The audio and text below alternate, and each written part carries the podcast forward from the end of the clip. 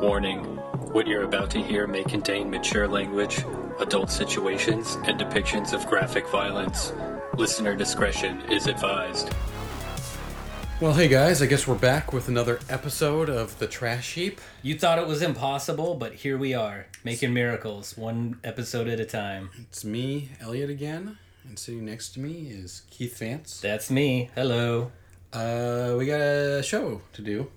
We've got quite a show to do. Something you never thought we would do. Everyone doubted us, all the haters buried us and said we couldn't do it, but here it is. Tell them, Elliot. Uh, we're gonna do a DVD commentary for Surviving the Game, the 1993 four uh, movie with Ice T being hunt as a homeless man being hunted in the woods by Rutger Hauer, uh, Charles S. Dutton, John C. McGinley, Gary Busey, and F. Murray Abraham. That's right, the most expensive conceptual solution to the plight of the homeless ever put to film. Uh, yeah, so we're gonna do a commentary. We're gonna watch the movie. We're gonna talk along to it. We haven't done this before, not at least not when we recorded it.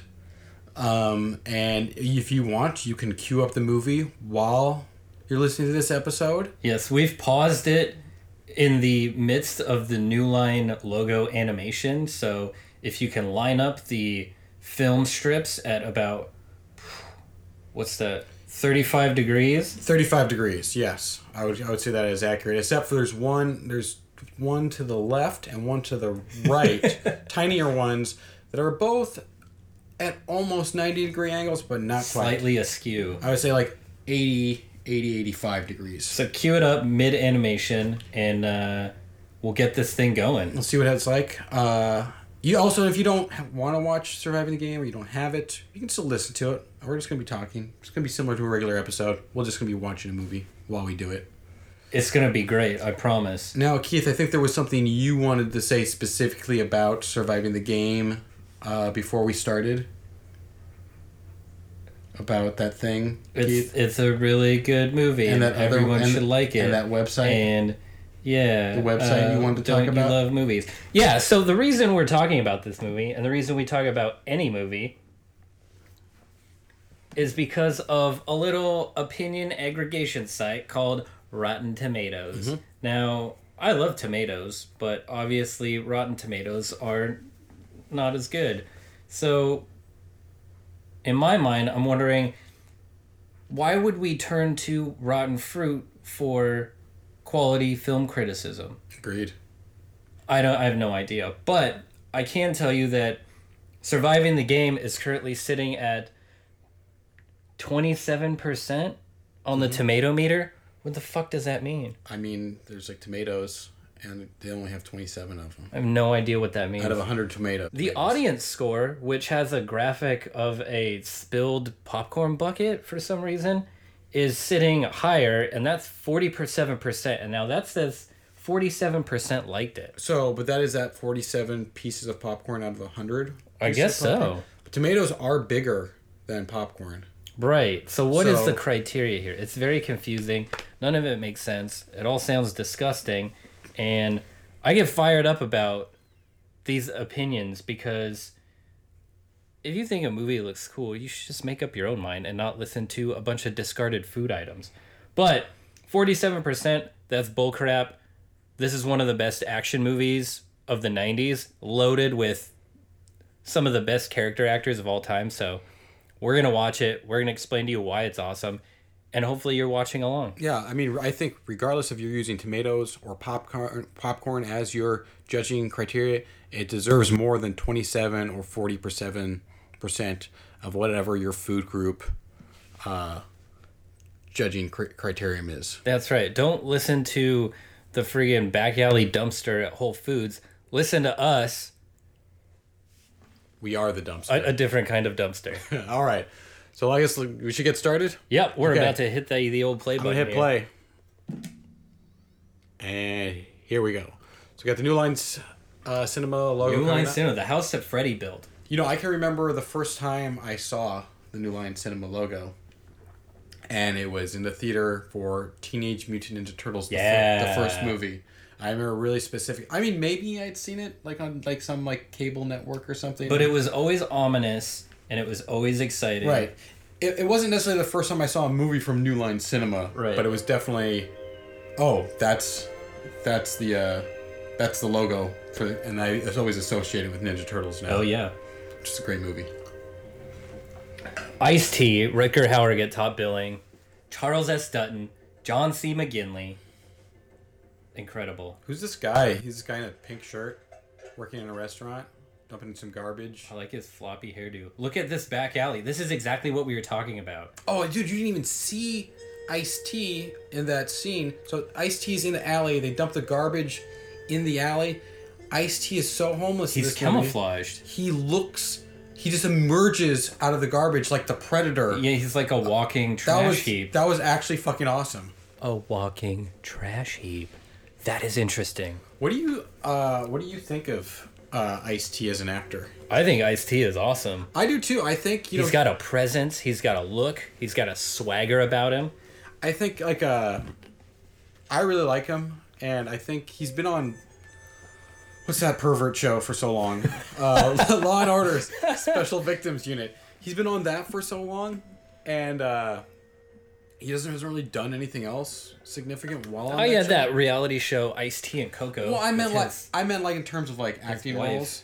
That's know? true. He hasn't done anything else that significant, and I mean in that in that show, like he kind of just does the same thing over. I mean, even like I don't know, you know, John Mulaney, that stand up. Yes. He has a bit about about it about how every time he loves the show, but every time he watches it, it appears that Ice T. It's his first day on the job. Oh, yeah. and he doesn't know what a sex crime is. Yes. where he's like, he's like, you tell me this guy gets off on little girls with pigtails. Yeah, it makes you wonder what he's doing the rest of the time when you're not watching Yeah. him. Like, I mean, I think though, I mean, so like he's been doing that for so long, and that kind of role is like I love that show, but it's it's it's ridiculous and it's it's awesome and it's hilarious, but They- it's it's it, he can only do so much in there, whereas in a lot of these other movies and stuff, I think he kind of like shines. Uh, shines. I mean, like you New Jack City. Like, I think that was one of his first big roles.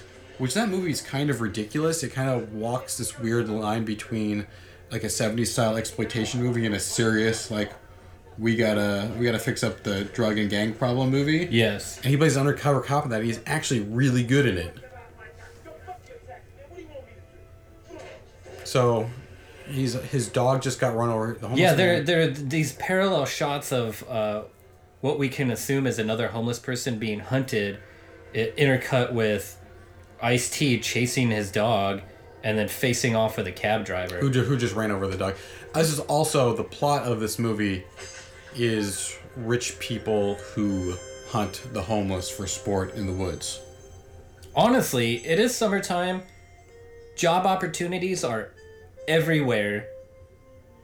If you really want to take advantage of those unique opportunities, you just got to be willing to to pay the price. And I think Ice Ice T is. Well, they, I mean, we'll find out later that they really don't tell. They tell him they have a job for him, but they don't tell him that it's being hunted until they're actually hunting him. Well, he's got nothing else going on. That's true. Where on earth is this that he's burying the dog? Is this some kind of a? Are we to understand as some kind of a junkyard? I think it's the same junkyard. I was gonna say it's the same junkyard from the Sandlot, but that's just somebody's backyard. That's not actually a junkyard. Is there? a Oh no, there's the flashback scene.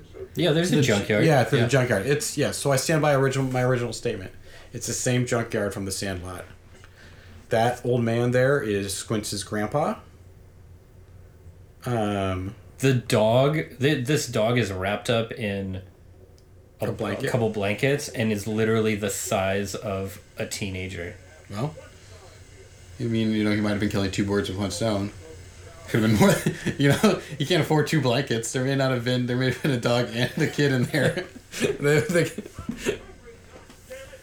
The imagery of this movie is already grabbing me. It's a lot of like dramatically lit back alleys. It's a lot of trash related iconography, which I can relate to. I love trash and trash related mm-hmm.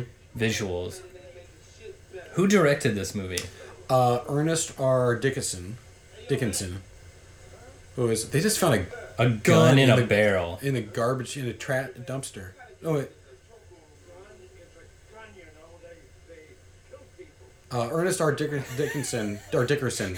Ice T's homeless friend is explaining to him what a gun does because yeah. he seems confused. uh, yeah, Ernest R. Dickerson. He was he was Spike Lee's cinematographer on a lot of his movies. Malcolm X, uh, Do the Right Thing,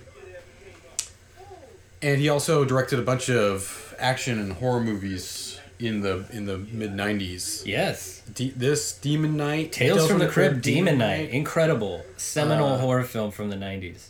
uh, Tales from the Hood, uh, Bones, starring Snoop Dogg, the made-for-TV movie Future Sport, starring Dean Cain and Wesley Snipes. 1992's Juice. Juice, yeah, with uh, Tupac Shakur. Yeah.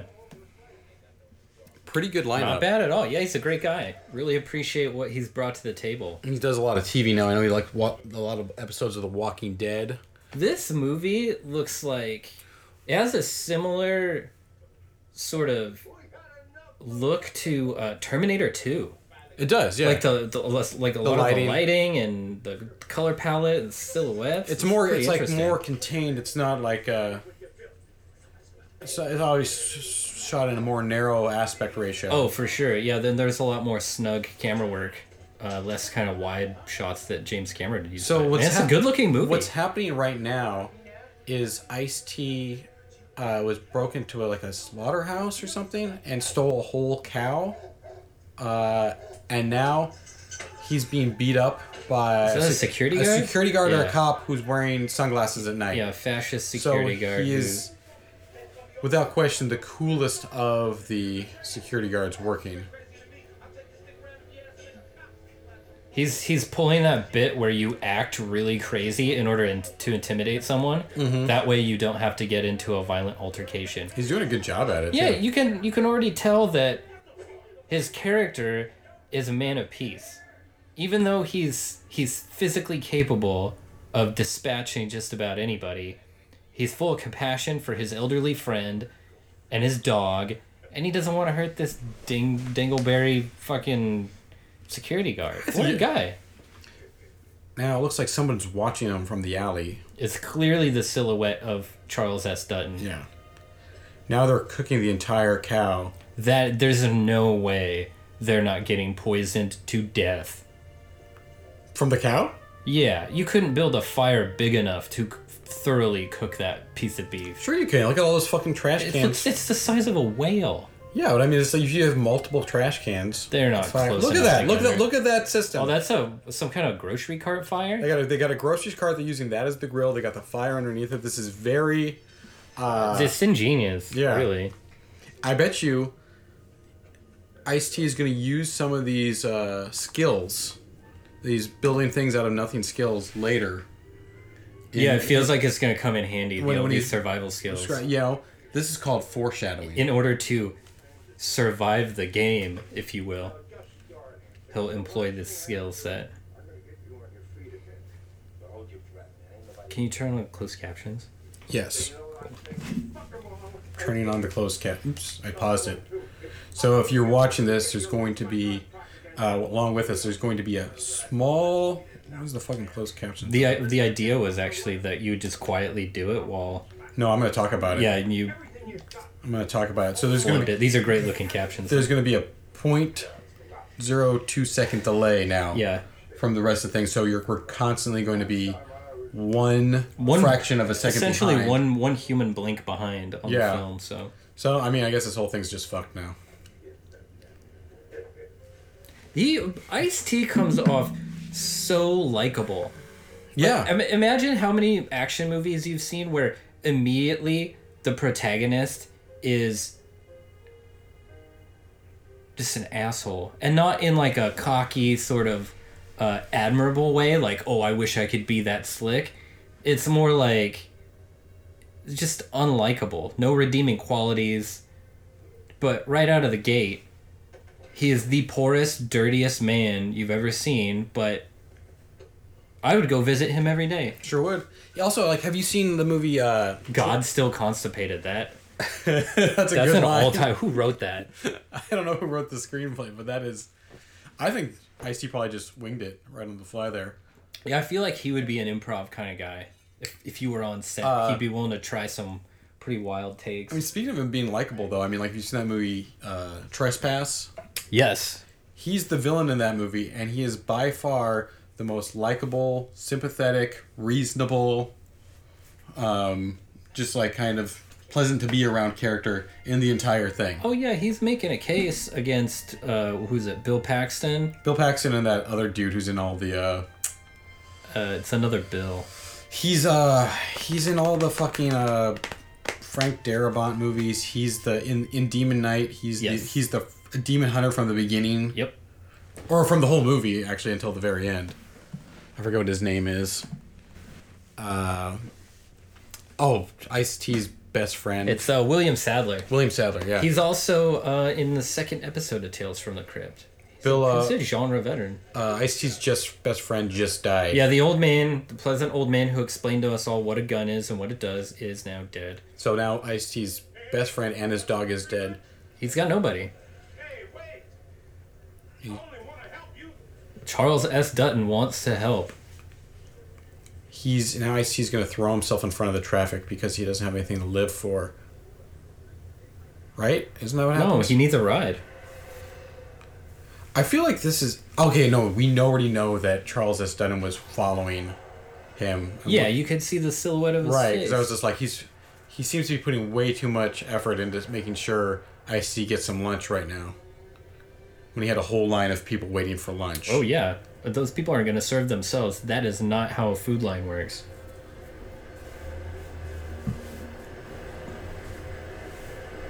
Comes a truck. Little- He's gonna throw himself in front of it. Little does Charles S. Dutton know that his great great great grandson is going to become a murderer and a rapist of women and eventually end up in a foundry based space prison at the ass end of the universe.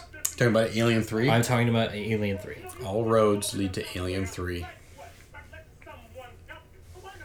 Isn't he also like a priest though in that movie, or he becomes a priest? Oh, yeah, he definitely finds God at the ass end of space, as they say, but um, Is he worship- that doesn't change who he is. Is he worshiping the xenomorph? No, 100% not. That would be pretty sweet if he was. Yeah. Did you know? Isn't Charles S. Dutton? Isn't he a murderer in real life too? I don't believe so. I I think, think he's actually a uh, a football coach. No, I think he. I think he killed somebody, and he was like when he was a kid. Oh, I mean, it's probably an accident.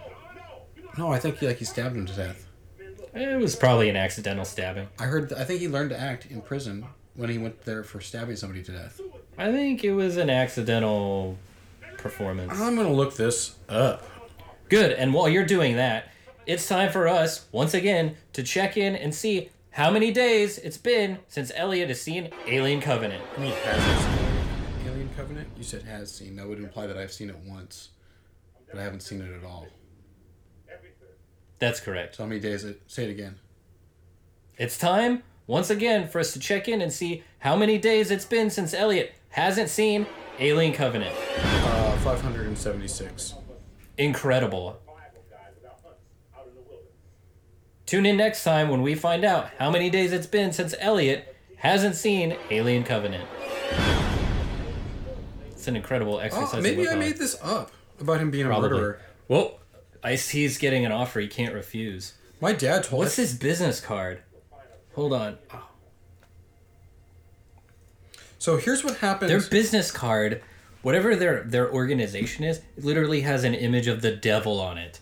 That is not subtle. So when I this is what happens. I googled Charles S. Dutton murder, and this is the first. It shows his murder. This is the first thing that pops up. You know when you, Google gives you like quotes about something that's supposed to answer your questions.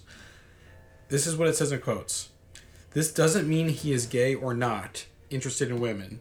He has a wonderful net worth of nine million dollars.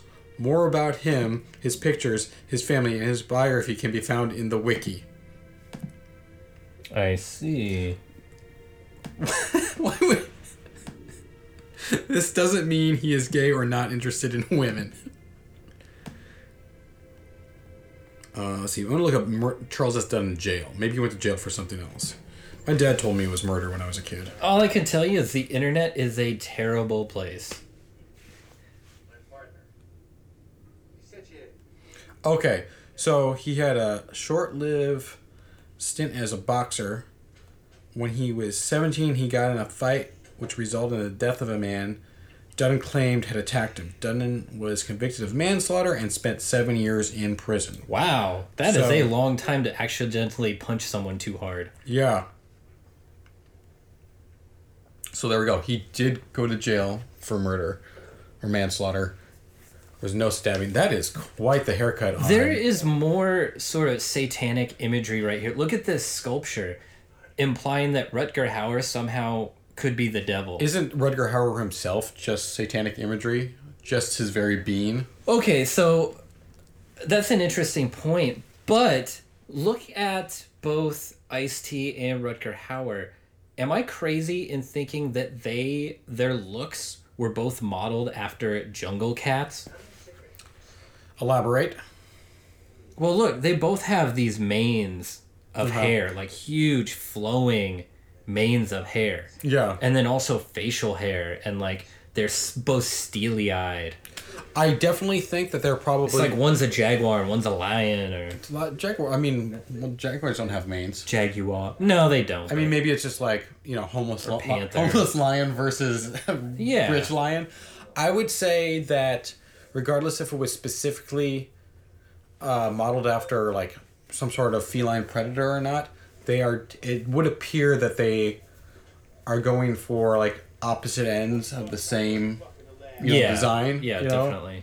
like they both have a long hair, they both have the beard, but Rutger Hauer's is very well kept and trimmed and perfect. The opening scene where we first see him, he's uh, actually clipping his fingernails, keeping them sharp and ready, you know.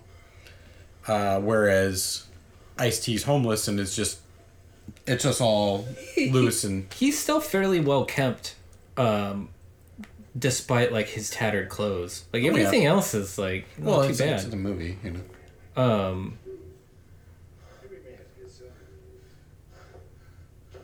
yeah, yeah. Despite being a heavy, heavy cigarette smoker, Ice T's character just managed to run for about two and a half days. It seems, based on all those cuts. Those cuts, that montage. Look, what look at that where that parrot come from? yeah, now Oh. he has a red parrot. Is is a red parrot satanic imagery? Uh, if it's being held by Rutger Hauer, without question. It is now.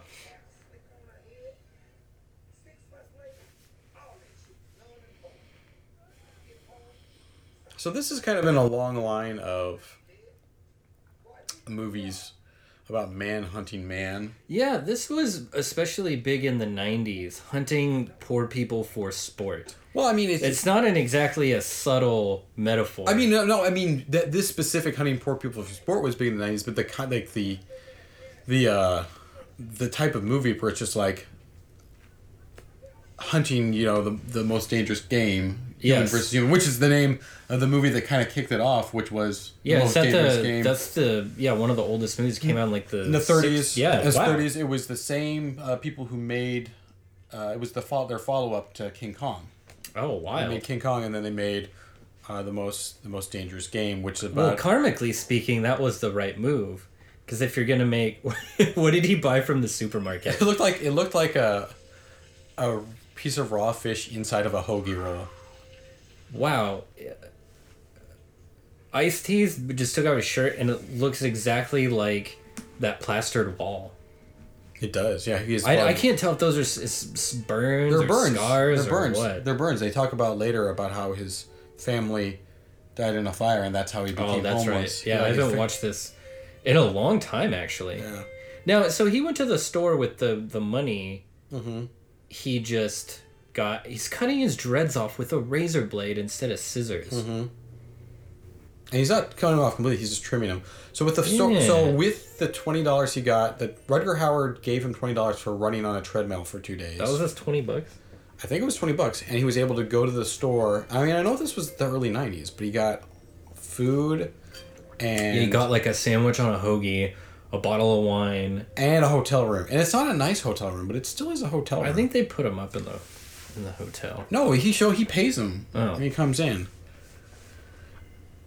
Um, but yeah, the most dangerous game that it actually kind of starts out s- somewhat similar to King Kong, where there's a ship ends up in a strange island in the middle of the ocean. This one it like kind of like crash like shipwrecks. It doesn't.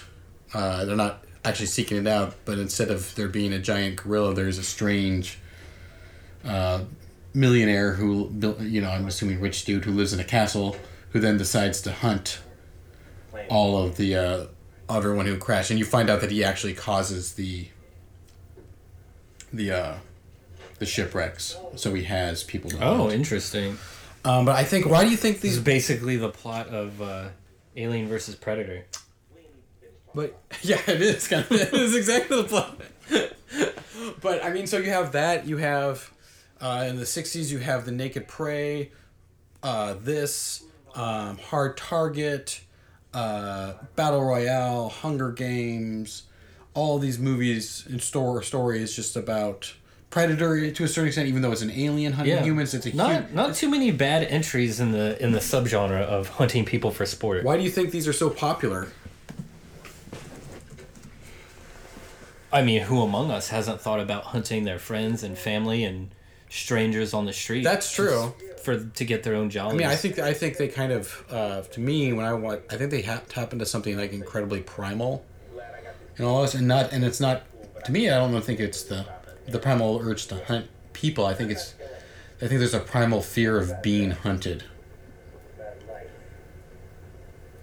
I would agree with that. You know, I mean, like it's, it's relatively recent in our, in our, in our human history, where, you know, being hunt, you know, going out in the woods and being stalked by something that might want to eat you, uh, that's that's relatively recent. Where that's not a, a genuine con- daily day concern. yeah, Like, as we move further and further away Yeah. from our primitive roots, I think that's that's definitely a natural I think it's I think it's in, fear that would develop. I think it's ingrained in our DNA. You know, whether we realize it or not, that Yeah.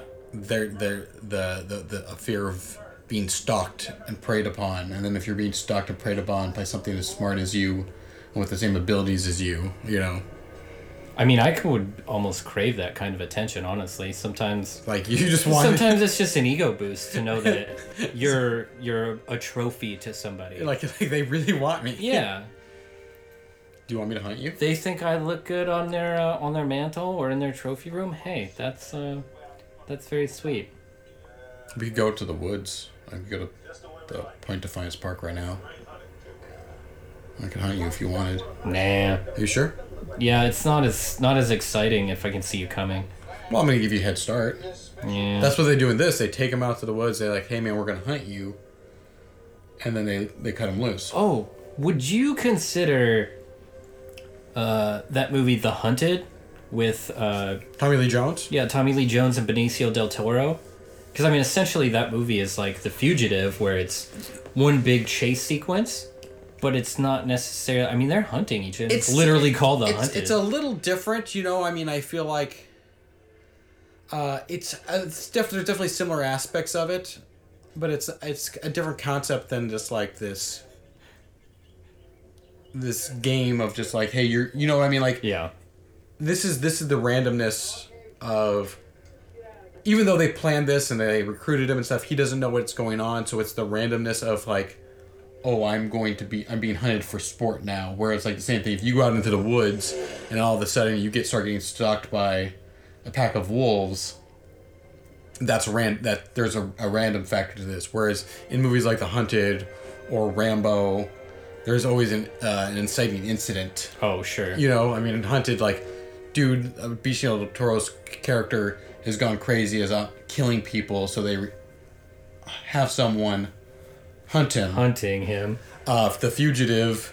but not for a trophy. There's no sort of No, you know, sportsmanship. but it's also it. like it's like you can see you can see this you can see this coming beforehand. You know, in the fugitive, you know, like uh, Harrison Ford's character is innocent of a crime, but he's still convicted of it, and he's escaping from prison. He knows, you know, from the moment he's escaping that he's going to be pursued. Yes. and it's not pers- and the and the the he's being pursued in a different fashion. It's not like okay, you're out in the woods, we're gonna give you a head start.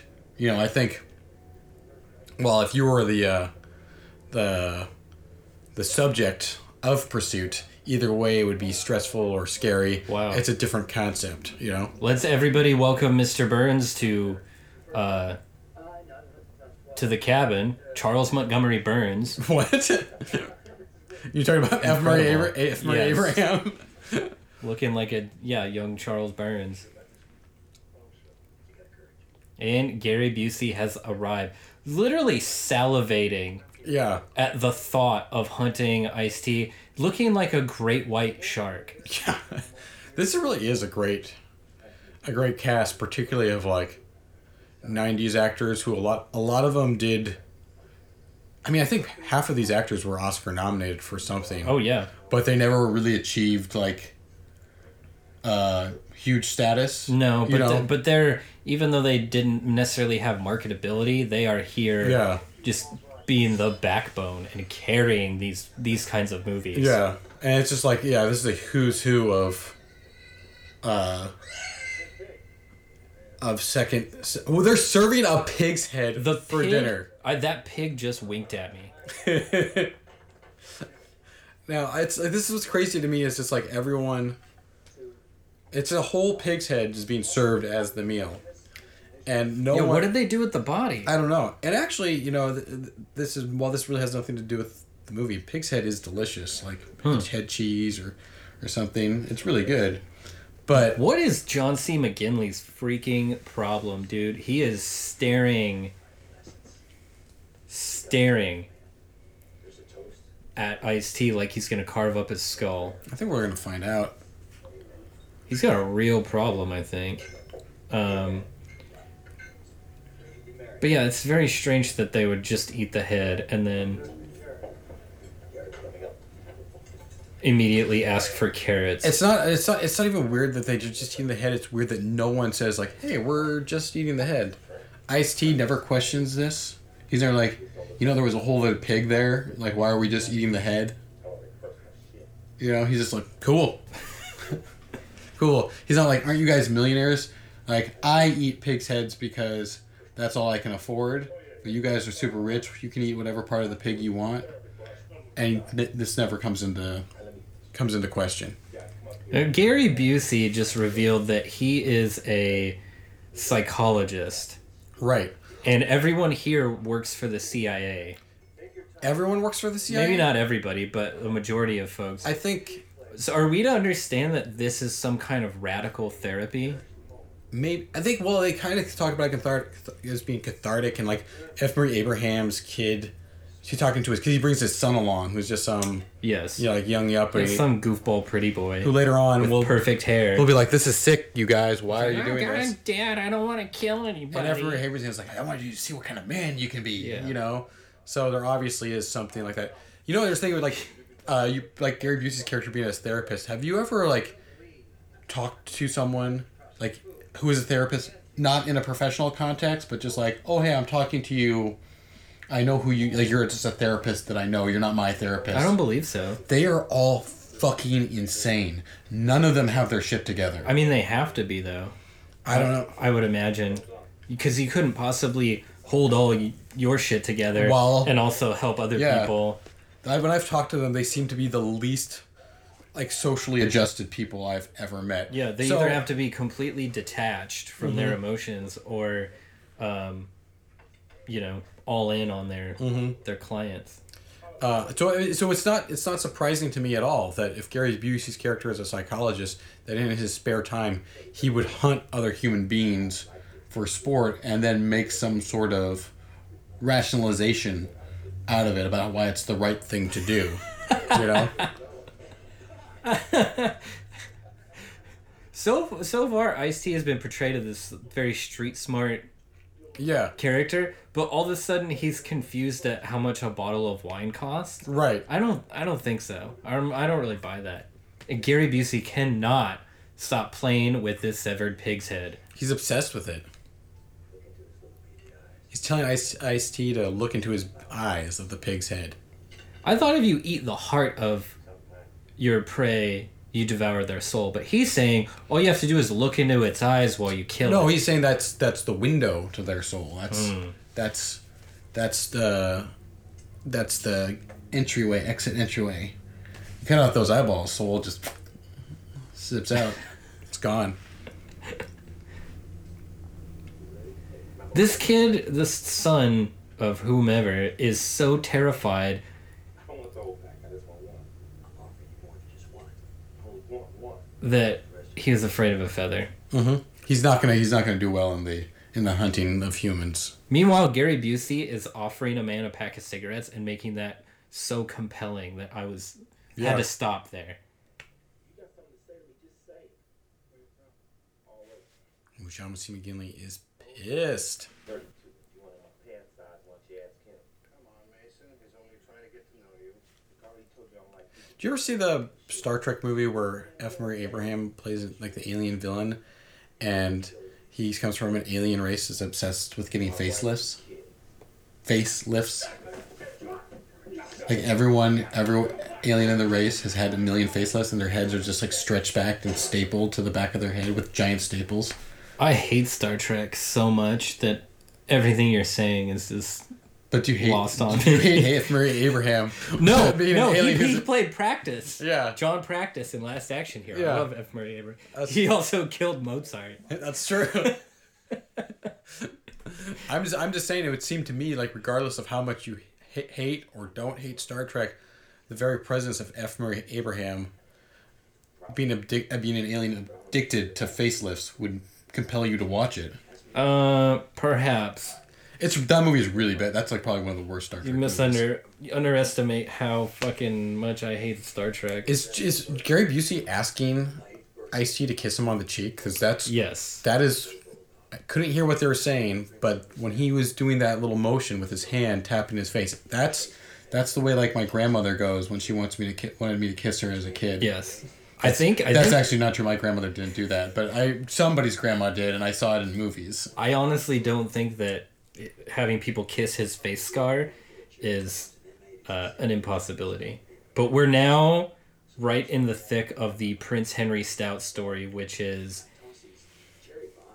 it's criminal I almost want that Gary Busey was not nominated for an Academy Award literally for this scene. I almost feel like we should stop talking for this so people can just listen to it. But at the same token, if no one's watching the movie along and we just stop talking, then we have like two minutes of Yeah. silence. And you know what I would do if there's two minutes of silence in a podcast I was listening? Yeah, just shut it just off. shut it off. And then go out into the woods and kill a bulldog. Yeah, Please don't do that. yeah. Don't do it. this is an incredible story and and paints this character in such an interesting light but honestly if you kill a bulldog with your bare hands you are a sack of shit Yeah, and eh, you know you can come face me on the field of combat if you really need to exercise whatever demons you've got inside of you but just leave the bulldogs alone please Well, really, realistically speaking, though, Keith, do you want to fight anyone who's capable of killing a bulldog with their hands? Yes. 13 year old children, grown men, women, Have you ever robots. Have you ever fought anyone who's killed a bulldog with their hands? No, I've never been in a fight. Do you think you could beat a bulldog in a fight? I've never. I've never assaulted an animal out of anger. I understand that. Never hurt I'm anyone. saying in a hypothetical situation, you're walking down the street, you're minding your own business. Um, some bulldog starts like giving you the evil eye, right? Starts talking about your lady in an unfavorable fashion. Starts calling your mama names. That dog, bulldog attacks you. Do you think you could beat the bulldog in a in a fight? Well, here's the thing if it starts to go down on the street, I don't back down until it's done.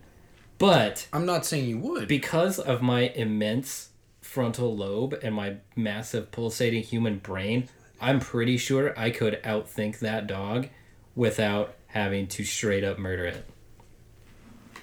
so you would uh Patience. No back to you would use your wits. Yes.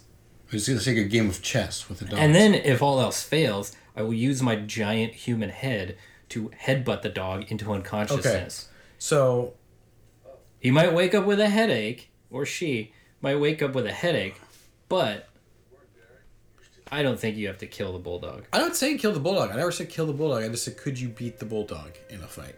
The bulldog attacks you. Uh, here's the scenario I'm gonna paint. If a bulldog texts me, I'm gonna just say what up. the the bulldog's coming at you. Hit him with that winky face emoji. Bulldog's coming at you. He bites your penis. You're gonna outsmart the dog. What do you do? He, his his jaws are clamped to your penis right now. Oh, I disagree. You disagree? That, Yeah, I disagree. that didn't. That you disagree with it? You're you're grossly overestimating how far out my genitals protrude as if they are somehow easy to lock your jaws Okay. onto if you're a any So- kind of animal. So, the bulldog cat is biting. a squirrel would have a much better chance. the bulldog is biting the surrounding flesh that encases your genitals in a gooey, uh, doughy. That's perfect. I'm trying to I'm trying to trim that interior thigh fat. so- okay, but all right. I like where the bulldog's head is at. This is very helpful. Look at this. This looks like a Renaissance painting. It does. Who lit this? Probably Ernest Dickerson. He was a cinematographer before. Incredible. Before uh, before directing this movie. He's like, okay, dummies, Lego's here.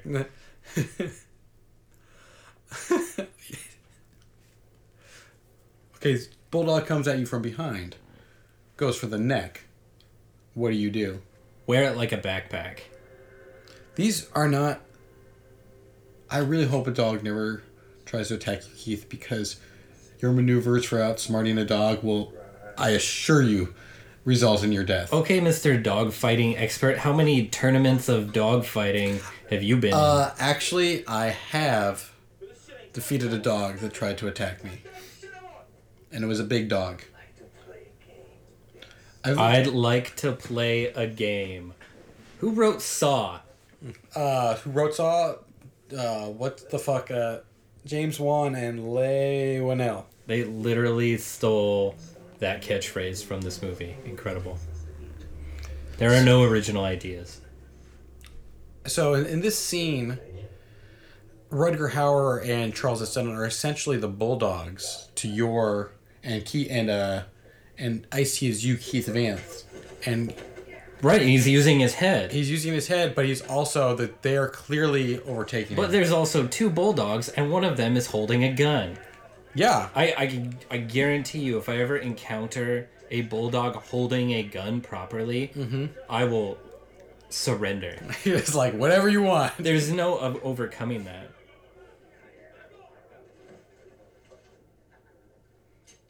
It's fu- it's funny that they didn't even like tell F. Murray Abraham's son like, "Hey, we're about to hunt this guy and kill him."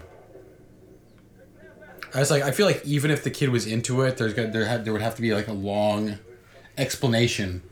Even if the kid was like, "This is tight. What's Yeah. going on?" and they have to be like, "Well, son, for the last twenty years." But he was here, yeah, sight unseen, no explanation, and seems very uncomfortable. This one better last long enough to make a challenge. Trust me.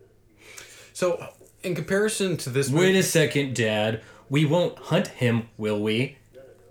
They literally just got done explaining that yes, we are going to hunt him. He's a homeless piece of shit. He's nothing. Fuck that. This he what a nice kid. I mean, I bet you this kid is not that nice. But in comparison Well, to yeah. the other one, you know, He's got his limits. I, I bet if we had a movie based on his life, he would definitely be like the villain Sure. in, in a in like a college uh, movie from the eighties. Yeah, he's definitely like a like a James Spader, He's- Zach Morris type. he's the bad guy at the ski resort. Yes. Oh yeah. One hundred percent. Yeah. So uh, so this movie came out 94, Ninety four. What year did Hard Target come out? 93. What? So very very similar. I mean, essentially the exact same plot. Homeless man being hunted, or homeless people in general being hunted by rich. Well, I would argue that um, there's more of a mystery plot of like solving the crime in uh in Hard Target. Yeah, Jean Claude Van Damme is seems a little bit in a better position financially. He's squatting in some kind of like Right. fashionable like French loft, and he's got doves everywhere, and his clothes are clean. He's got a gel in his hair, like gel in his hair. nonstop. And in the first scene, he does go to a restaurant. Now we don't know if someone had made him run for two days on a treadmill to get the money to go to that restaurant. Yeah, he was in incredible shape right off the bat. But we didn't, Didn't even need a haircut.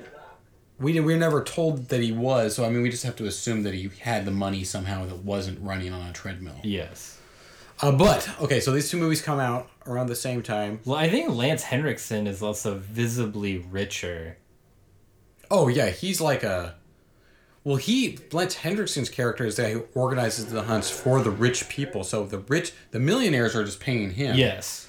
So by by default, he is he is the ultimate millionaire because he has the money of all the millionaires. Well, so while they have very similar plots, they are very different movies in terms of tone, the type of action. You know, Yeah, the sort of gallows humor of the villains. so it's a list. They're kind of they kind of are a little more difficult to compare side by side. But which one which one do you prefer? Which one do you like more? Uh, that's really tough because I'm a sucker for the big action scenes uh, of John Woo, and also um, Arnold Vosloo and Lance Henriksen make great villains. Whoa, did you just see that? I wonder if that was on purpose. So Rutger Hauer just held up a butterfly inside of a shadow box, and through it you could see his face, and the butterfly was going over his mouth, and it looked exactly like the cover of Silence of the Lambs. Whoa, Probably a coincidence. but- probably. Anyway, sorry to interrupt. Back to, back to. Hard Oh yeah, so versus- usually hard target, but if I was going to show one of my friends a hunting people for sport movie, um, I would probably show them this because it's uh, I think it's a more complete entry and uh, less of a kind of silly over the top action movie. Yeah. because hard target it's a lot of fun, but you've got Van Damme, you know, punching a snake and Yeah, Wil- Wilford Brimley riding a horse and shooting a bow and arrow with a Cajun accent. Yeah, so Like, I uh, I would say like yeah, I kind of agree with you. this is a really well made movie. Yeah, and those are both well-made movies, but I would like uh, Hard Target's more of a party movie. You Yeah, know, yeah, it's a sure. movie that like like right now we're talking about this movie and we're not really. I mean, we're watching it, and it's, if we hadn't seen this movie several times, we'd have no idea what's going on because you really have to listen to this movie. I mean, you know that he's being hunted, but the but the character dynamics, all those things. Well, and that's the fun part. If imagine watching this movie without the sound on right. and no subtitles, and um, you would get a strong sense of what's happening. Oh yes, absolutely. and then it's it's a, when you watch it again with the you know the sound on and Mm-hmm. understanding like everything, there's so many layers to it. Right. I'm just saying, like, if you're not like, well, if you're not focused on this movie, you're gonna miss. Like, if you were just watching this in the background while hanging out with friends at Yeah. a party, you would miss a lot of what's going on. You'd like turn around and be like, "Wait, who is this? What's happening?" Yeah. Oh yeah. Where yeah, hard, hard target. target, it's like all of a sudden it's like, "Oh, he's he's doing a roundhouse kick." You know, Yeah. he's doing the splits. He's he's punching a snake unconscious with his fists and then biting its rattle off. You know, it has like moments that even if you're completely removed from what's going on, you can just be like, "Ah, look at that." Yeah, know? there's definitely those sort of entertainment spikes where you can ignore it for a little while and you're not missing anything. Yeah. It's pretty pretty inconsequential. I feel I feel though is in terms of uh now I mean we backtracking just a little bit. You and I have talked about this before. John Woo, who directed Hard Target, totally knows how to use Jean Claude Van Damme. Oh how, yes, how he- exploit him. he's one know? of the best. You know, it's like I love Jean Claude Van Damme, but he is not someone who I think can necessarily carry something entirely on his own. No. You know what I mean? Like I think when he he has to be utilized properly, and when he's not, it's his charm alone won't sell the movie. Whereas like maybe The Rock's will or Arnold Schwarzenegger's Yeah. will, but if yeah, he, he has to be he has to be sold. You know, and John Woo knows exactly how to exploit him. How to be like, okay, this is what you're good at. this Yeah, a little bit of your moment." restraint goes a long way when Mm-hmm. you're handling Jean Claude Van Damme. Ice T, on the contrary, as a leading man, is uh, he's he's got money written all over him. Right. Well, and it's like you said, like it just turns about like you could watch this movie with the sound off and get one thing out of it and still know what's going on, which is a, a testament to good storytelling. You know, This is one thing I forgot about. Gary Busey is wearing like some kind of With uh, the, the fringe and stuff. yeah, some kind of fringe like jacket, and he's got like war paint all over his face. Yeah. and it's carrying a crossbow. Is that war paint or blood? It is. What's war paint? It's war paint. because it's like yellow and. They actually these guys kind of look F. Murray Abraham's wearing like old timey motorcycle. they goggles. kind of look like the different characters from Predator right now. Oh yeah, they do. Like Charles S. Dutton kind of looks like Dutch. John C. McGinley looks like Jesse Ventura. Mm-hmm. You know, and like these art archetypes of like badass guys. Oh, definitely. but it's like the it's reversal. Whereas in like Predator, they're the, those are the guys that are being hunted, and now these are the these are the bad guys. Yeah. But no, this like this movie in this one. Oh my god, I forgot about Oh, this. this this scene is straight out of uh, the most dangerous game. Ah, That's that where they, they discover the trophy room with the heads and jars. That's how they discover that they're like they're like that they're going to be hunted. Is he takes them to this room? this is a great reveal. Actually, Oh, it's This is like a, a like straight up horror movie moment. Mhm. and it but it works in a And I see his reaction to finding a closet full of perfectly preserved severed heads is to burn the cabin down. fuck yeah. Uh, but this yeah this movie works on the action level movies. Him since- dumping gasoline onto the chessboard seems like that. That's a metaphor that I am gonna think about for days. I'm gonna think about it for about thirty seconds. I, mean, like, I mean, it's definitely a metaphor for the, the game of chess they're playing and how Yeah. he's he's upsetting the rules because they even Yeah. said like, oh, he went back to the cabin. No one's ever done that before. But I, that's about the extent to which I'm going to think about it. Which is a little surprising, as like these guys are CIA. uh huh. I- guess that points to them having. Are Done, they all CIA? Because I, I feel like I feel like John C. McGinley's character is I think is a doctor or maybe that's Yeah. F. Murray Abraham's character. I think the only one who's CIA might be the only the only the uh, Gary Busey is and Charles S. Dutton. yeah. Okay, so yeah, those are the only CIA guys. Wow, Gary Busey just threw away his knife. He's a man of honor. Mm-hmm. I think he's not in this one honor. I think he's just going to take. He thinks he'll just take pleasure out of killing with his with his hands. Yes. You know. Um. But yeah, this is way more nuanced in terms of character. Yeah, I mean, I think that implies that um, these guys have been doing this for a while, and now they've gotten lazy. Because it seems so inconceivable to them that someone would double back on them. Well, I think maybe it's just, Like they, they just they have such a low opinion of their right. whoever they're hunting that Well, I, I, don't think they're they're uh, totally shocked by it. They're just they, they figure it out relatively quickly. It's Yeah. just one of something they weren't anticipating because no one's ever done it. You know. Uh, once the once they realize what's happened, that that, you know, they acted. But yeah, there probably is a, a, a level of like cockiness and.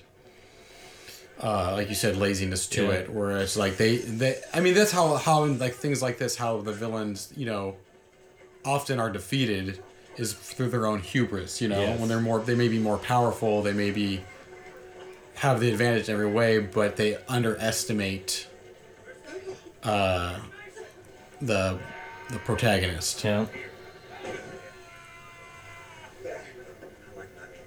Oh yeah, that's a great line. like my mute. Yeah, Gary Busey is going to cook and eat Ice T. I believe that would uh, would happen. Try well done, bitch. dude.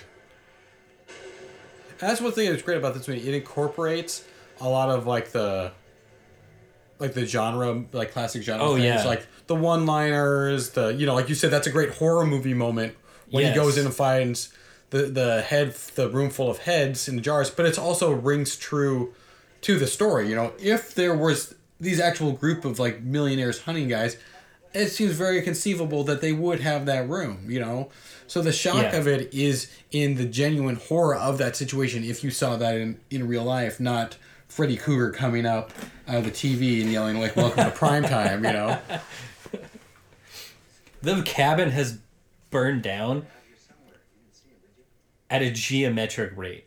Mm-hmm. It has likely only been a couple hours, and the entire structure is gone. I watched my neighbor's house burn down one time, and Oh, it really? took forever. Yeah, when I was one of my earliest memories was uh, um, when I was a kid, our garage caught on fire, and I remember like really specifically, my, I was in bed, like I was like four years old, three or four years old, and my mom was uh, uh, reading me a bedtime story or some bullshit, and she was like, "I smell something," and we went outside, and there was. Uh, the, the garage is on fire, and I remember our neighbors came over and offered to let us come over to their house, uh, which was really nice. But we, it was neigh- neighbors we had never met, or at least I didn't know who they were. Hey, couldn't help but notice your uh, your garage on fire there. Uh, uh, perhaps you'd like to come over and have a sit down pretty, pretty much. instead of you know I don't know But- calling the fire department. well, no, the fire department was there. The fire department was there. They were putting out the fire, and we couldn't go. I think we could. They wouldn't let us go back into our house at the time because uh, it was actually in a. Uh, it was like a small apartment building. Oh, it was it. like there was like six apartments and then this garage that had a handful of cars in them. So they wouldn't let us go back into the building because uh, they did this fire spread or whatever. Yeah. But I remember specifically, like the person being like, "Come over, you can go to our house. We have air conditioning," or like we don't. Or it's like they either had hair conditioning or like we have like a heater. And I was just like thinking like, so I was like I was like three years old. I was like, yeah, it's a house. uh.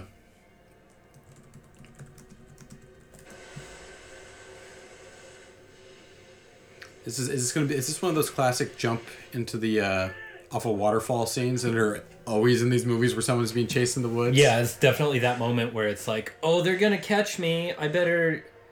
Jump off the water. Yeah. jump off the cliff, and I don't know. So this is in like every single one of these Oh, movies. yeah. every single one of these movies. Uh, I don't know if I saw a movie that didn't have one, if it would be like, oh wow, it's refreshing. This is a twist, or I'd be disappointed because it is now so cliche. Yeah. and but that it's not even a cliche anymore. It's just kind of like a rite of passage. I mean, it's a, and it's kind of an essential moment. Like you,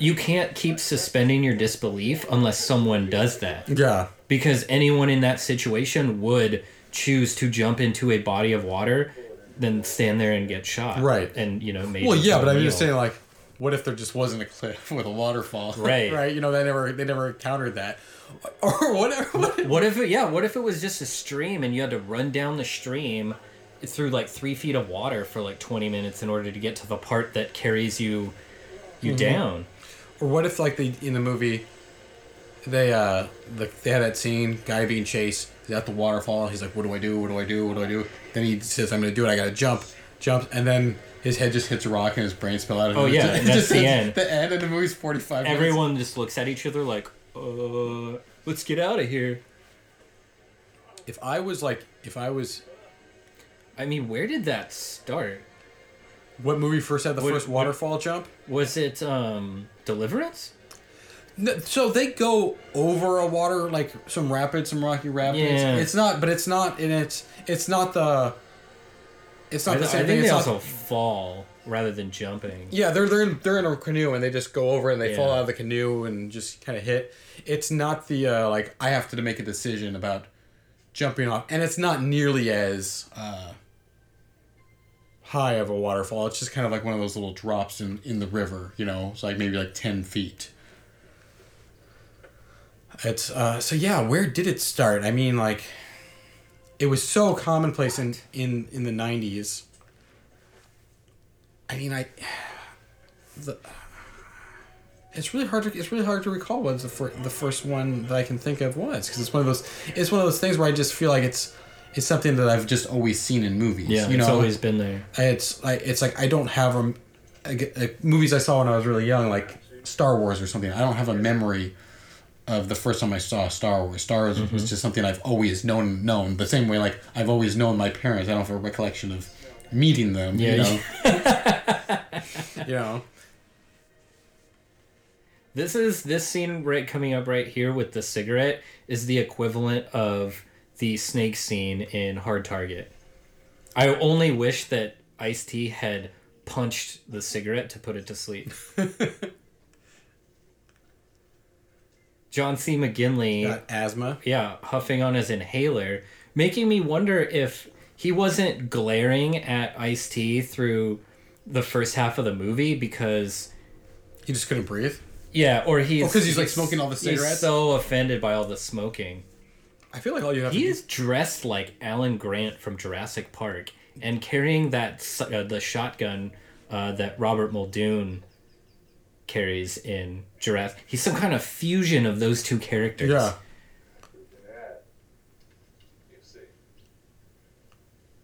I feel like. Rutger Hauer admires Ice T's character. Oh, absolutely. Okay.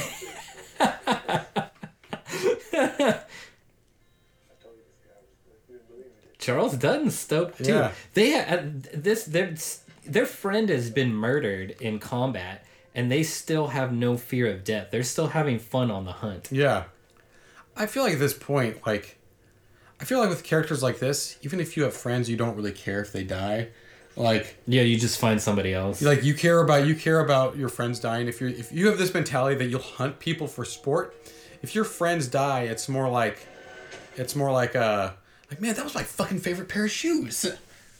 Like I, my dog ate these shoes. How did Rutger Hauer spy that trap, but he didn't see Ice T hiding up in the tree? Well, as we saw earlier, Ice T can just naturally blend into his That's true. He has a natural camouflage. He they is- also gave him very earthy tones for his um, his hunting outfit. You know, so okay, so we're talking about this. It's another head start. We're talking about these movies where people are the hunted, you know, and stuff. And we mentioned Predator a couple times, where the predator is, you know, hunting and stalking all these eh, these these human beings. And we also mentioned now how kind of we jokingly mentioned that Ice T has this natural cloaking kind of ability like the predator. Yes. New trailer for a Predator movie came out today. Uh, it kind of looks like a lot of this, you know, same old thing. Yes. Today being a day in May. A Day in May. What if the if they made a Predator movie where the Predator was the who we were identifying with, like Oh, the predator becomes the hunted the hunted? You know, like what if it was like the Predator went to some planet to hunt? You know, and became overwhelmed. I don't think that would work. Honestly, I don't think that the very nature of the character is that it has a mystique and is in the shadows and is always one step ahead mm-hmm. and maybe falls into that same category as the the seasoned hunter that eventually overestimates its right? prey and then falls to it but uh, yeah i don't think a um, sort of a the predator working from underneath as they say would ne- necessarily be interesting I don't know. especially at you know an eight foot tall alien hunter with all these cool gadgets Right, but I'm saying, like, that- Alien, like this is what I'm talking maybe about. Like, strip it of all its weapons and you'd really have to work hard I'm to- saying like, what if alien? Yeah, what if alien? What if the Predator is coming back from one of his trips? You know, that's how the movie starts out. Him leaving with all these trophies. what right? if the predator goes home and gets mugged outside By of, another predator? outside of his apartment Like you find out that the pred- the predator from the all the predator movies, like the one the hunting uh, Arnold Schwarzenegger, is actually kind of a small predator. Yeah, like a runty predator Like- that yeah gets assaulted, has his you know plasma cannon taken yeah, away. like on his planet on his planet he's a weakling. Yeah, gets like alien feces rubbed in But I'm saying that you could do something like that where it's like this movie starts out, Predator's just cleaned up on Earth. You know, he's like got all his human trophies. He's hopping on his spaceship. He's going back to his planet. Spaceship gets a flat, uh, whatever the spaceship equivalent of a flat tire is. Crash lands on a different planet, right? He loses everything. All his weapons are broken. He can't contact home, and he's on a planet with much fiercer aliens. And now he's the hunted. And now he's the hunted. That could be a good movie. It could be. Why didn't you make it? Well, What are you waiting for? I'm throwing this out there. Uh, whatever studio owns the rights to Predator, Steal this idea. steal this idea. I Elliot's won't, got it all figured out. I won't be mad. Uh, all I request is I don't have any requests. I don't know. I have no request. I just want to watch this movie. Just make a movie. If you want, if you have a character in it, at some point, like a scientist named Elliot Gorman, you know, instead of Elliot Greenman, just kind of like a, a subtle nod, like I'll, I'll I'll be happy with that.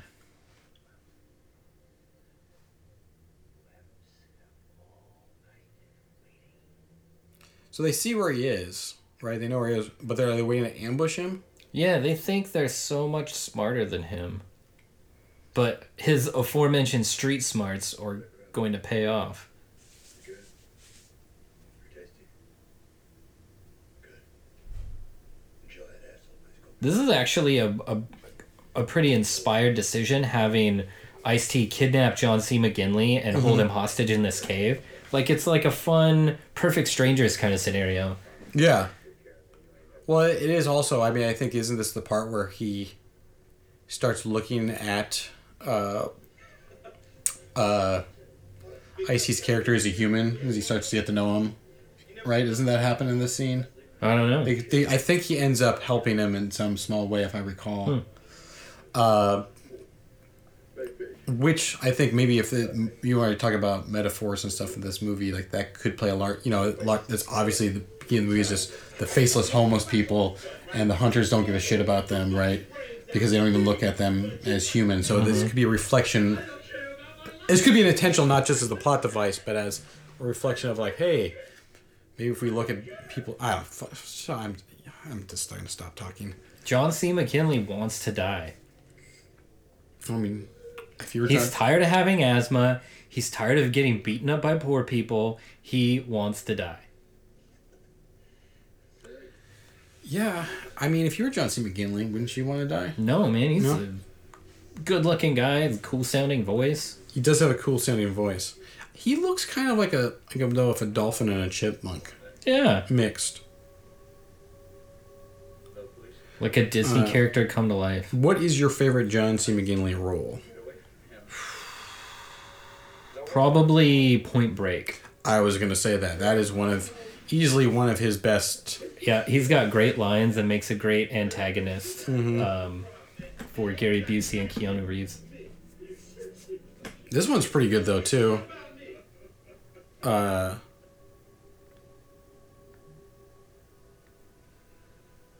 Something I feel like I'm forgetting that I really like him in. Eh, whatever. Can, right? I used to work like a fucking dog, night and day. Uh, he was on The Rock. And I had He was in The Rock. Yeah, was he in The Rock? he's just one of the bad Marines. He is. Yeah, briefly. Um, like the manager of this Are you sure? yeah. Stay there for free. I don't remember that at all. Well, we're getting some m- heavy backstory exposition from Ice T about what happened to his family. You learn where he got those burns. He was trying to make it in this stupid capitalist system, just trying to get by. I told my girl I was gonna get around to it. He blames himself for what happens. Yeah. So one day I come home late. And I see this commotion out in the street. And I'm looking, and I notice Yeah, he's his acting is good in the scene. He's being very descriptive, even though he doesn't need to be with Yeah. some guy who wants him dead, but it's like he's working through it. Oh yeah, this Like is this I- is huge this is his, this is his him. catharsis. Yeah.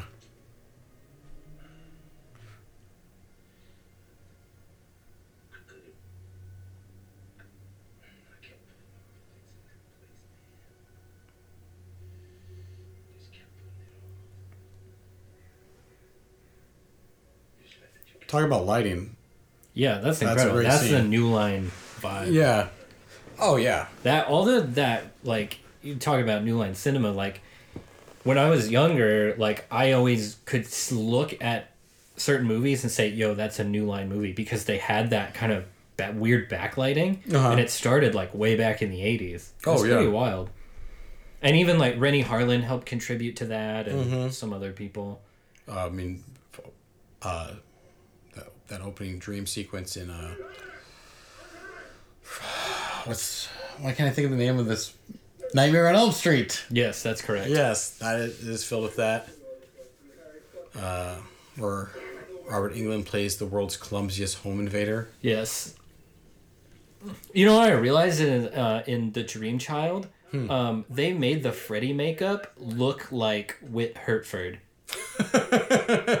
it's the spookiest thing. If you look at some of the promotional photos and things like that, like it's visibly they're like, "Yo, we're gonna make They're just like Freddy look just like this weird kid." they cast Whit Hertford, and they're like, "Ooh, jeez, They're like, "Whoa, you're way scarier." Than Stand still, kid. We got an idea." you're way scarier than than this uh, burnt murderer. Reinventing the whole look. Uh, if you're wi- lit, if you're listening, Whit, you look like Freddy Krueger. Mr. Griffin, you know we can't. Wow, John C. McGinley has had a, one of his patented changes of heart. The authorities? Chances are you ain't never gonna hear from him again. He's probably right. We're not gonna Why is Charles just done it now all of a sudden just like, yeah, let's let's not, or he's? I think he's just tired. I think yeah, he wants to go home. yeah, he's like, yeah, whatever. I look at all of you. Listen once, I'm gonna say it once. I mean, also not to mention that if they just left him in the woods, which is what they would do, no matter how resourceful Can't stop you. uh, I'm going home. Uh, Ice T's character is, You stupid Texas cowboy, you stop it right there. he's they had to fly out to this in a, like a small plane. There's no way he'd get. Yeah, back where home. is he going? Yeah, The cabin's burned down. They Yeah. have nothing, no resources. That was an incredible shot. yeah.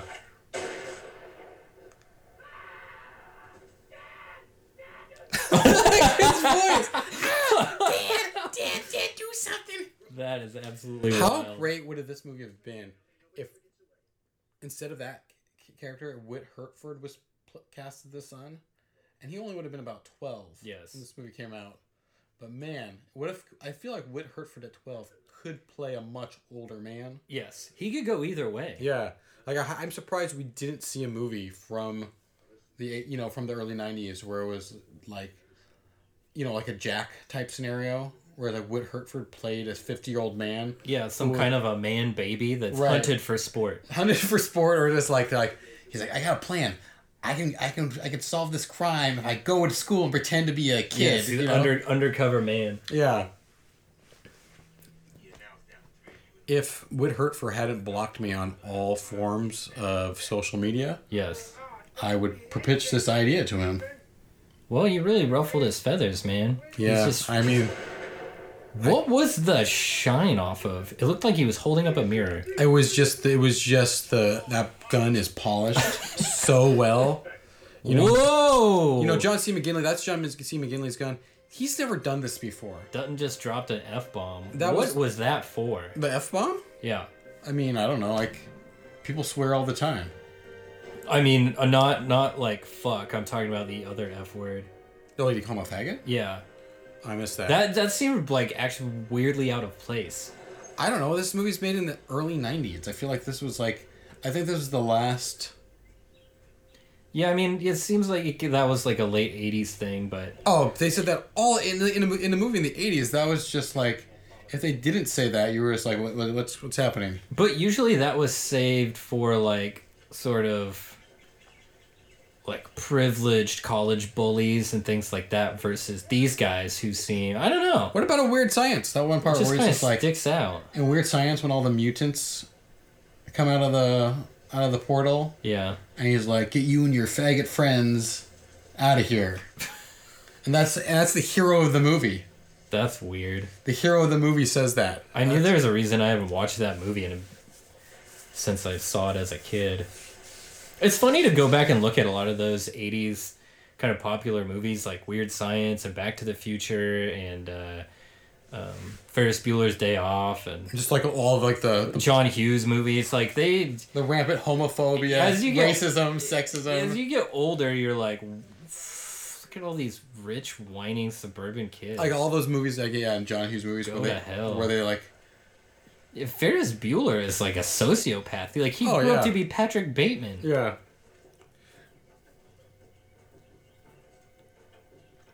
He grew up to be Patrick Bateman. Anyway, but uh, yeah, so far th- this movie is. I don't know. It just seemed pretty out of place. I guess so. I, But now they're running through three feet of water, just like I hoped. I don't know. I just kind of feel like a callback. I don't think it's that. I think it's a, for a rich bad guy to say. At this stage of the game, at the this time, that character's age, I'm surprised he didn't say it sooner. Yeah. You know. I mean, I just, I just, um, can't. You know, I mean, like, you've, you you've run into men who would, I mean, who are now older than this, but would have been this age at the time this movie was made, and you're talking to these old men, and out of, for no reason at all, they say it, and you're just like, "Whoa, dude, what's up?" And they're like, like, what?" And I was like, "It's not 1902 anymore." Yeah. Well, I was like, "What?" You know, and you're like, Yeah, think even Fred Dekker was like, "Oh my god." Uh, even Fred Dekker was like, "Hey, I wrote some stuff in Monster Squad that was kind of like stupid, but you know, we were idiot kids, and that's how we talked. yeah, So I'm just going off of experience." Right. Yeah. So, so- But I mean, yeah, kids do talk like that, especially especially at that time period. yeah, But I mean, yeah, I feel like I feel like it's very. I'm surprised that these that these old these old white dudes weren't just kind of saying. Well, I guess Charles S. Dutton is white, but all these old rich dudes weren't just saying it the entire time. right. Well, I'm wondering if it was just sort of a uh, a way to build up. Um, a little bit of extra hatred for him, uh, so that you're satisfied when he gets his Legs just blow yeah, his entire off. hindquarters blown Yeah. off. Also, okay, so this move the way. Was Rutger Hauer mer- mercy killing him? yes, but I don't think that would kill anyone. Look at this Oakley product placement right Oh, here. yeah. that is.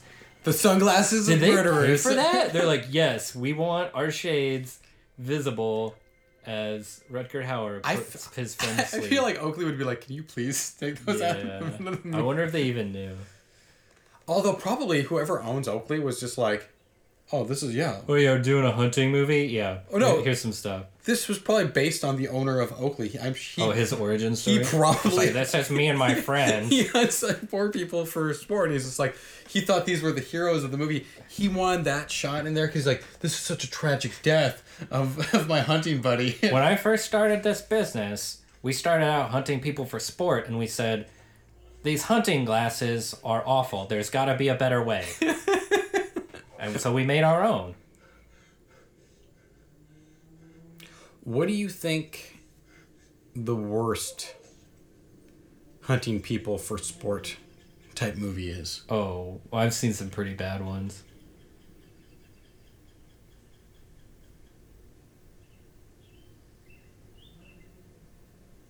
I'm trying to think, and I can't think of. I can't honestly think of one that I've seen that I don't enjoy on at least some level. And maybe I just haven't seen one that's bad enough. I mean, would you call The Running Man a hunting people for sport movie? Because I mean, the the idea of a game show is pretty sportsmanlike. It's. I would but say, that's not bad. I would say it's in the. It's in the same ballpark. Yes. Ah, hold on.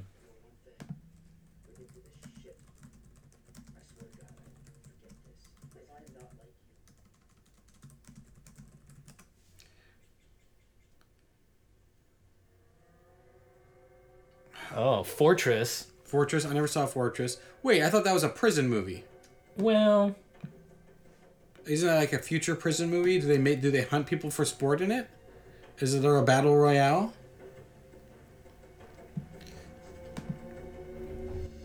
Uh,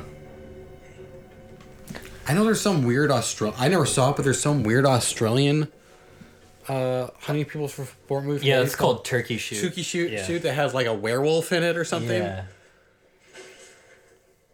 Honestly, that's what I would like to see. It's like a Monster Squad type movie where it's Monsters hunting. yeah, it's like Universal monsters hunting people, like horror fans. They're hunting horror fans. Yes. What about what's that movie? Slashers Oh, I remember. with seeing- the with the dwarf throwing the plates and like the monster truck. I don't. I just remember like seeing that. Chad Opitz knows what I'm talking he about. was all Opitz about that movie. call into the station. Let's get you on the horn. Talk about this movie. What do you want him? To, what do you want to know about it? I can just text him right now. No, I want him to call in. He- we-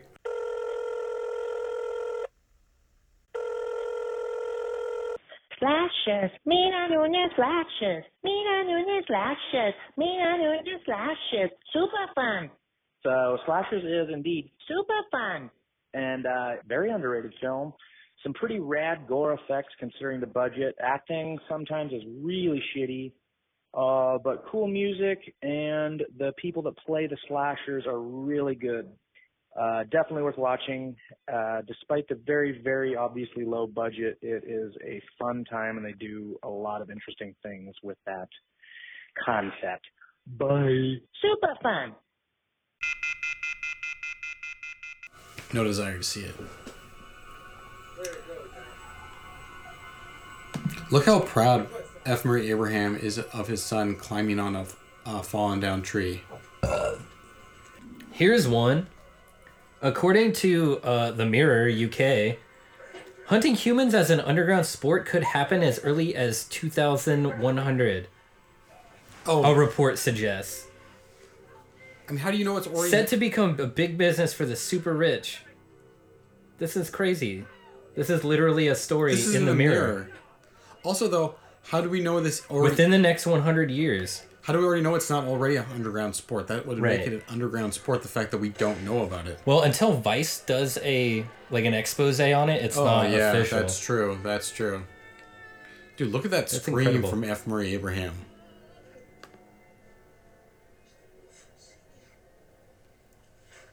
He's not even dead. His no wait, no, his son just died. His son fell off that tree. Oh, got it. This scene looks like straight out of Cliffhanger, but with no snow. That's another great movie. But look at this. Is, yeah. Here's a bunch of you brought brought up a whole list. List.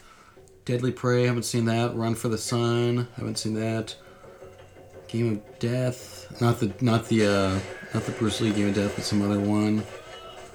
Oh, this movie Mean Guns from 1997, which co- coincidentally stars Ice T. Mm-hmm. Uh, well, there's the first blood moment with uh, Ice T falling into the tree branch. Yeah,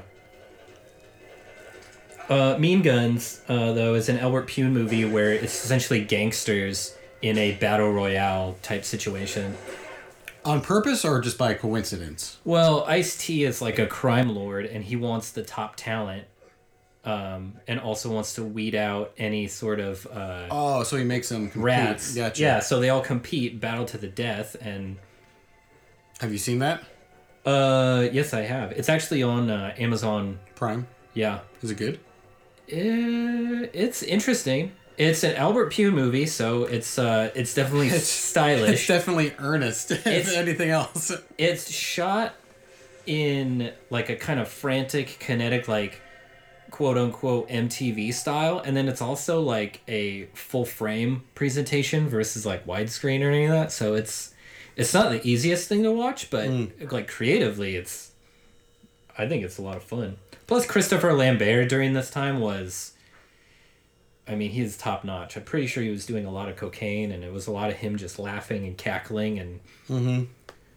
you know French wisecracks. I love about Albert Pyun is like, I, I, there's a few of his movies I, I genuinely like, you know, but most of his movies are pretty poorly made. But when you listen to him talk about them, he's so earnest about them, and often thinks like really bad stuff is great, Yeah. out great.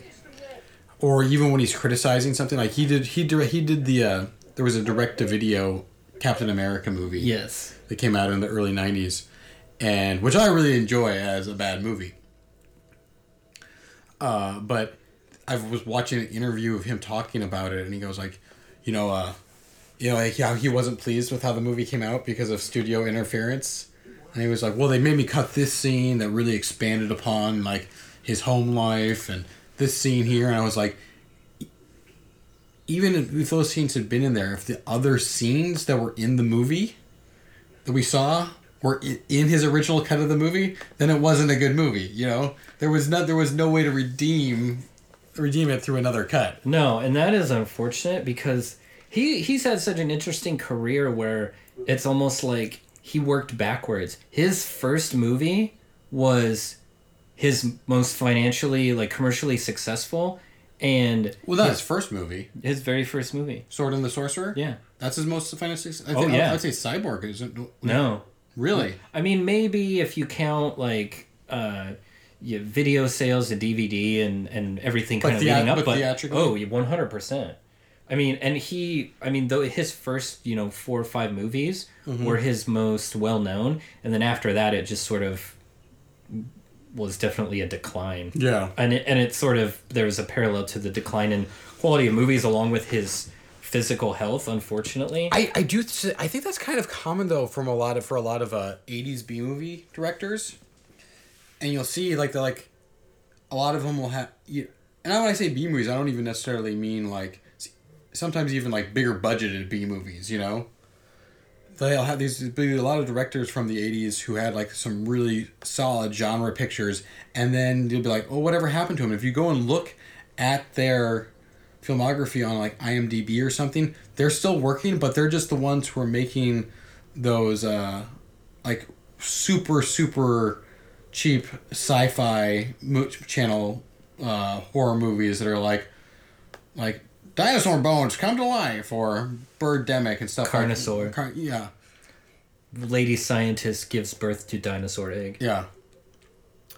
Well, I'm not, I'm talking even cheaper than that. I'm talking like straight up where it's just those ones, you know, like the like uh Carnosaur three.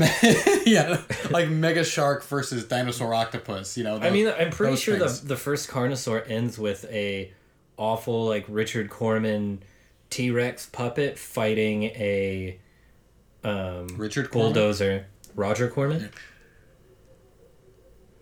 Is this a?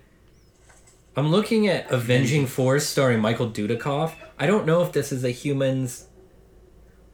Wow, this is literally they remade this as Hard Target.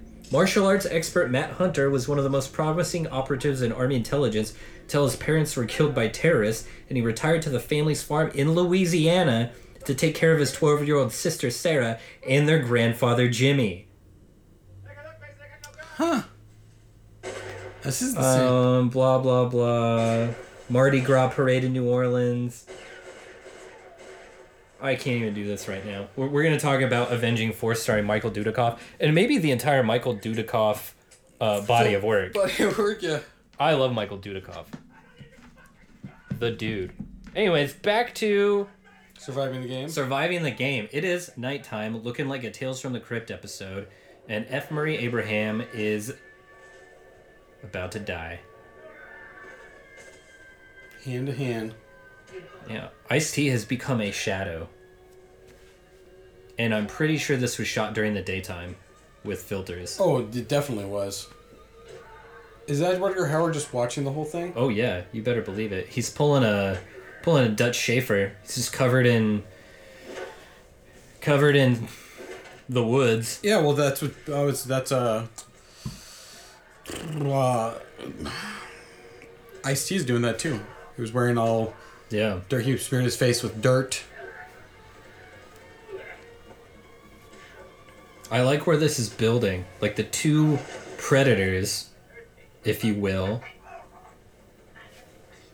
are set to face off. Although it's odd that F. Murray Abraham is giving him so much trouble in this fight. Uh, Did he just break he his just neck broke- in one punch? broke. Yeah, you're like, I was, I was like, I'm surprised if him was giving so much trouble, and then he just punched him and broke his neck. Yeah. So Ice T is unleashing the beast from Yeah. within, and now Rutger Hauer is fleeing the scene. Maybe setting up for a trap. I don't know. I can't remember.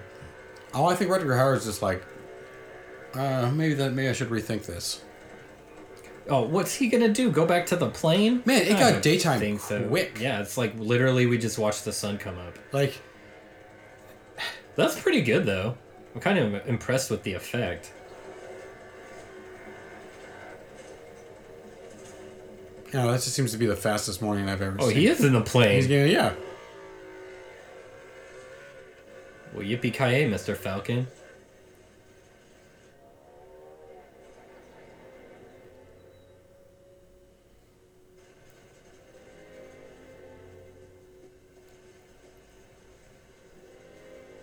The scene's just so good, you don't even want to talk about it.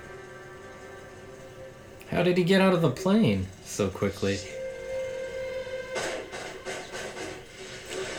And he just blew up a plane, plane with It's three bullets. Great explosion. What's wrong with his eyes? He's a replicant. Holy shit. He's he's he's he's uh, reprising his ro- role of Roy Batty. Yeah, apparently From, he's seen things you people wouldn't believe. yeah. Time to fly. Where was that other airplane come from?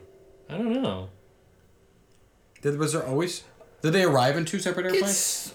Uh, ooh, am I am I making a leap here that him just assuming that Ice T is dead here and flying off without checking for the a body? I don't is- think he's worried about that because he was he was going he was going to try and get away from him anyway. Yeah, I guess if he he gets away on the plane, then there's really no chance of survival. Yeah, I think that's just here. well, he's underestimated him before. I have a feeling Ice T's going to make it back to the city. Yeah, this is like a, a Dark Knight Rises type scenario. Yes, like Bruce Wayne in the hole. But I would I would say though it's a fair assumption even if he didn't see Also, this shot right out of Predator 2 with this man rising from the grave. when's that in Literally rising from the grave. when's that in Predator 2? Uh, right at the end when Danny Glover gets gets uh uh, He comes out he comes out from a pile of dirt. yeah the um the the predators kind of smoke the tires as it were on their spaceship and he gets covered in dust and Oh. just rises up although this is a little bit more dramatic with the uh the slow motion this is awesome this is such a well-made movie mm-hmm. smash cut we're back in the city the urban Yeah. jungle if you will Seattle, 3 days later. Oh, I didn't know this took place in No Seattle. kidding. That's not Seattle. Is that Seattle? yeah that's smith tower right oh there Oh, yeah. Meanwhile, Rutger Hauer is becoming a priest. Yeah. He's becoming the priest from Sin City. Dude. Hell's Canyon Outfitters. Hello, this is Melinda Wolf calling again. I left a message here. Oh, Melinda Wolf is on the phone. Have you seen Ice T lately? I've been looking for him. I feel like a better disguise than like painting your mustache black with a paintbrush would just be to shave off your mustache. yeah.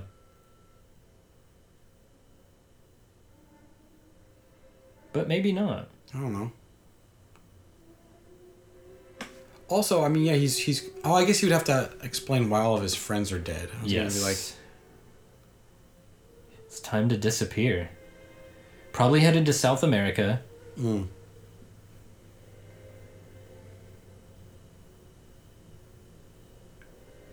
Oh, if he's at this in the CIA, I don't you think he could have covered this up pretty easily? I mean, maybe this is is off the shelf. Check out that hat.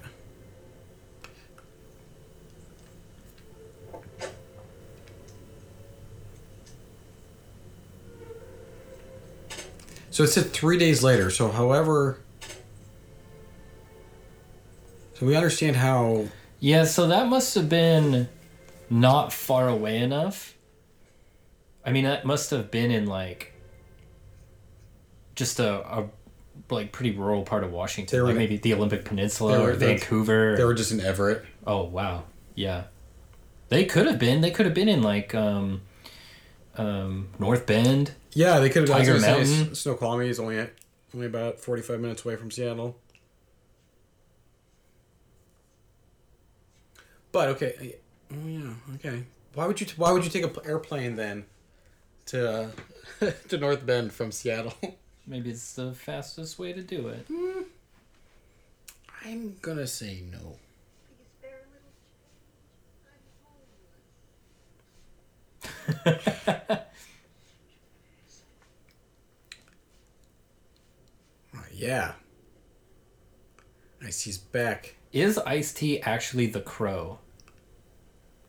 At this point in the movie, No, did he die in the wilderness and No. come back in order to right the wrongs? only if he's wearing. Oh, the only way we'll know for sure is if he's wearing like goth makeup in the next scene. If he is, then yes. If he's not, then no.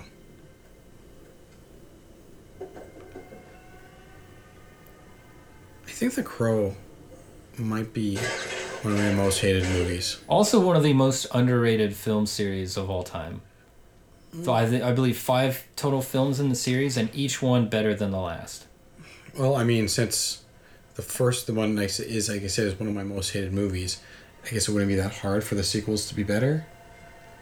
Uh, but I have never watched any of the sequels. I've never even made it completely through The Crow. I've probably gotten about two thirds of the way through it. Uh oh! It appears that he's wearing some type of makeup. You know, what? that could just be the dirt. That could just be the I dirt. don't what That's kind, what kind of dirt is that dark. I think I think we've got a crow scenario. the crow. Has, the crow wears like like pasty white makeup to make him look dead.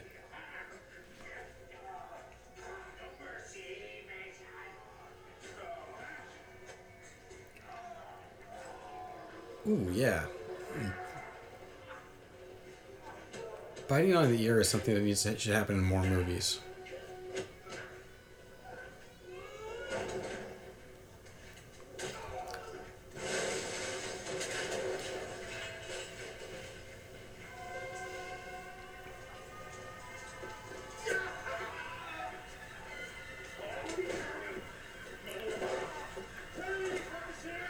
Pray for us sinners.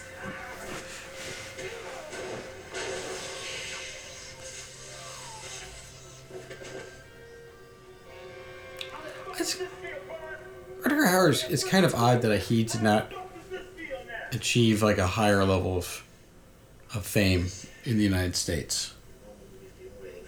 Yeah, it is surprising. You know, I mean, you wouldn't expect him to be a big star, but like, I'm surprised he didn't play like these villain roles in more in more high profile films. You know, like kind of like a poor man's Alan Rickman or something. You know, before Alec Rickman was like huge, huge. Well, you I would say he's on that level. I'd say he doesn't quite get to say like a Daniel Day Lewis level because I don't think he has any like an absurd reputation or methodology to his performances, but he's a, a good enough actor. I'm not talking about in terms of his skills of acting. I'm just talking in terms of his career.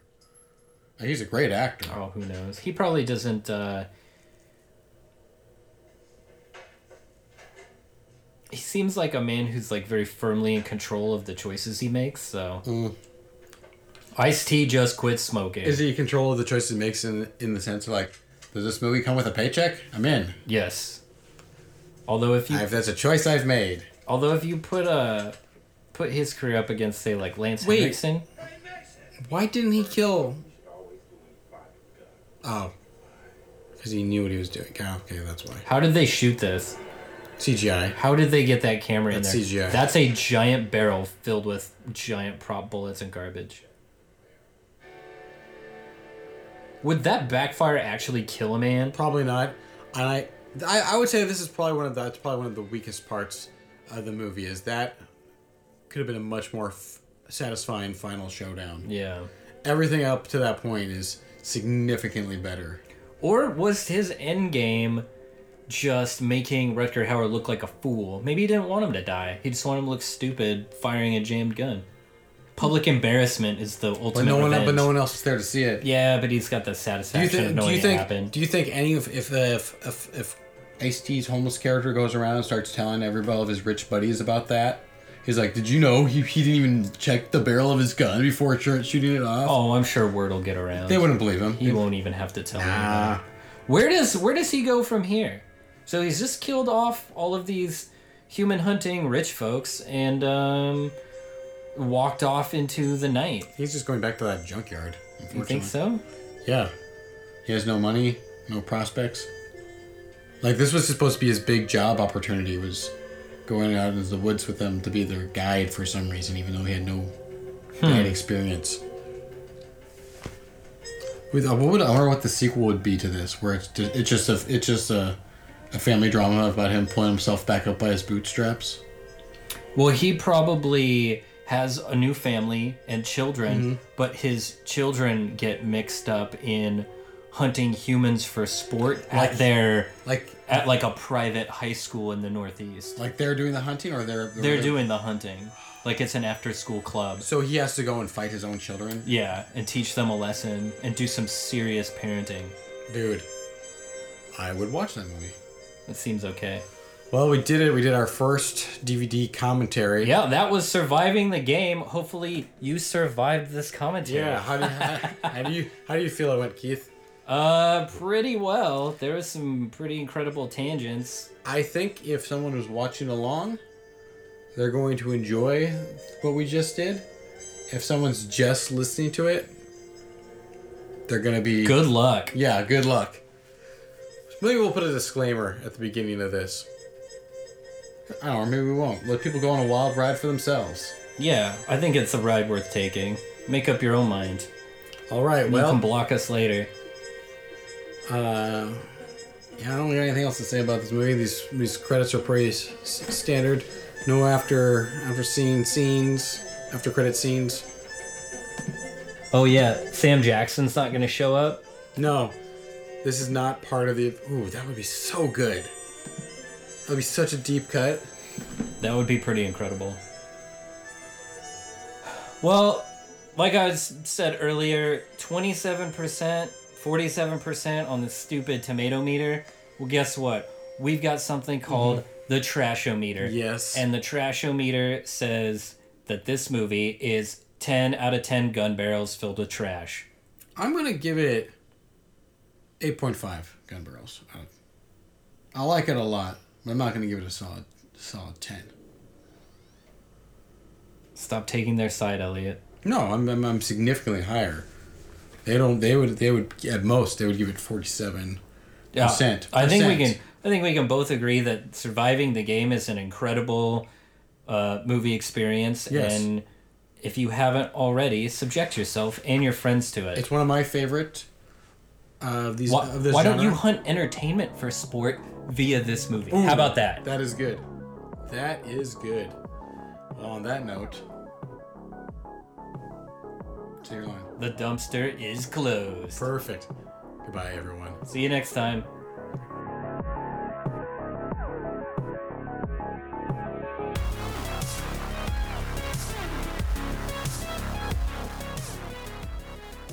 Hey, Mason!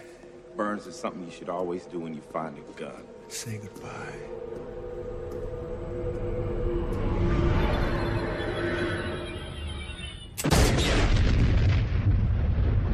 Always check.